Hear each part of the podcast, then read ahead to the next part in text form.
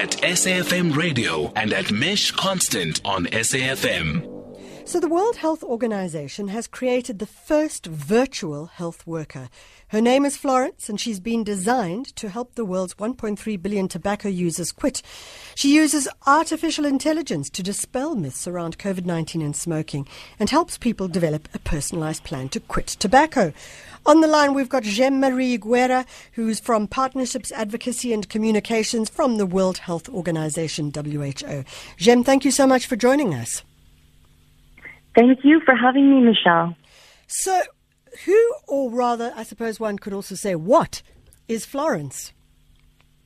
Well, Florence is, as you mentioned, she uses artificial intelligence and she helps people build a quit plan to quit smoking, but she also helps dispel myths around COVID 19. And as you might know, there's many myths having to do with smoking, a few out there having to do with oh, does nicotine help you fight off coronavirus? And does smoking help you fight off coronavirus? Which it, it doesn't. Smoking is actually, it impairs the lung functioning. So it makes it harder for the body to fight off coronavirus and many other diseases. So what we wanted to do is have something out there that helps stop the spread of misinformation, gives you the right information, and also helps you quit smoking because it's a risk factor for coronavirus. So, Jaime, how did they make a decision as to what the um, artificial intelligence or the virtual character looks like and is? I mean, Florence is rather gorgeous, I have to say, and I'm wondering how did they make that choice? How did they create her in the first place? So, one thing that we're talking about is how Florence might look for different cultures, speaking different languages. Right now, she has been rolled out in English, but we will. She will eventually be speaking French, Arabic, Russian, Chinese, Hindi, uh, Portuguese, and a couple of other languages. So we're discussing how culturally she might fit in and best be accepted. But it is interesting because people tend to trust AI let's say, robots or um, digital people more than people, some studies found. So during this time in coronavirus, obviously, health clinics, hospitals are very overwhelmed. So we were looking for a way that can help people with with other health questions, and the first being how to quit smoking um, as the risk factor for coronavirus. So this is this is uh, one of her first uses, and of course, busting myths around COVID and helping people get to the right information. So, what Florence does is is speak to someone about why they want to quit smoking, what the challenges are to quitting smoking, and then she helps you build a quit plan, set a quit date, and the great thing about using artificial intelligence is that she actually can, in a way, empathize with you because it's scans, it, it uses the human face and it can read people's face and in a way imitate what they're doing. If they're frowning, she'll frown. If they're laughing, she'll laugh or smile.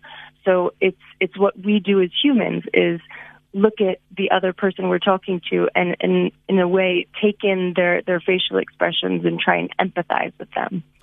So, Jen, there's a theory called the uncanny valley, which was created, and I forget the science, a Japanese scientist um, came up with it many years ago. And the uncanny valley says that the further that artificial intelligence, or the closer that artificial intelligence looks like human, the more uncomfortable we get. So when a robot is like R2D2, we're fine.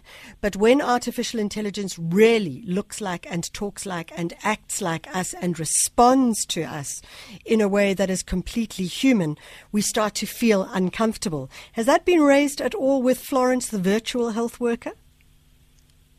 No, actually, we're finding quite the opposite. I mean, we have had some some comments that that people uh, find her creepy, but she also is is very endearing because because of this, let's say, mimicking value, and people feel that you know it's a fun tool to use, and of course, it's piqued a lot of interest.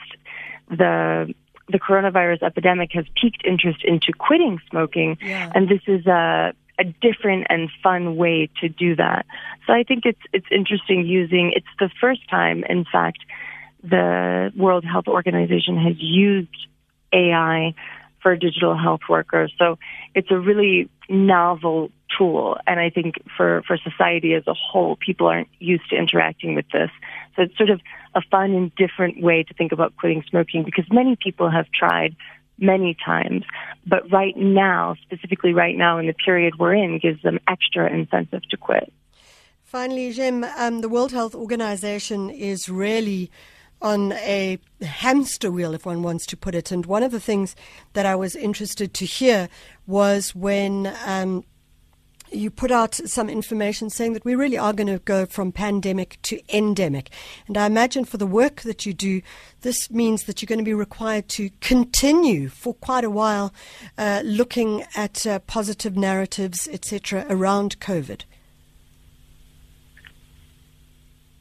And I think by positive narratives, sorry, could you just clarify what you mean? So, what I really mean is that if this does go, it become an endemic situation where it's not like we're seeing any end in sight or rapid end in sight, it does mean that we're going to have to see like things like Florence, the virtual health worker. We're going to have to see different ways of engaging with the narrative of COVID.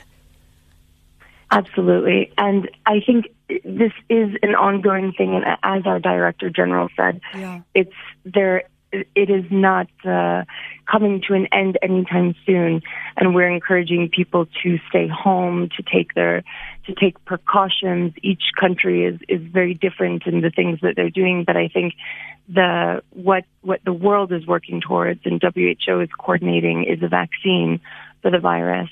So hopefully that will come in uh, sooner than later, and this can be can be disseminated and help get us on the road where even if this is something that that does stick around, we have a way of dealing with it effectively and efficiently.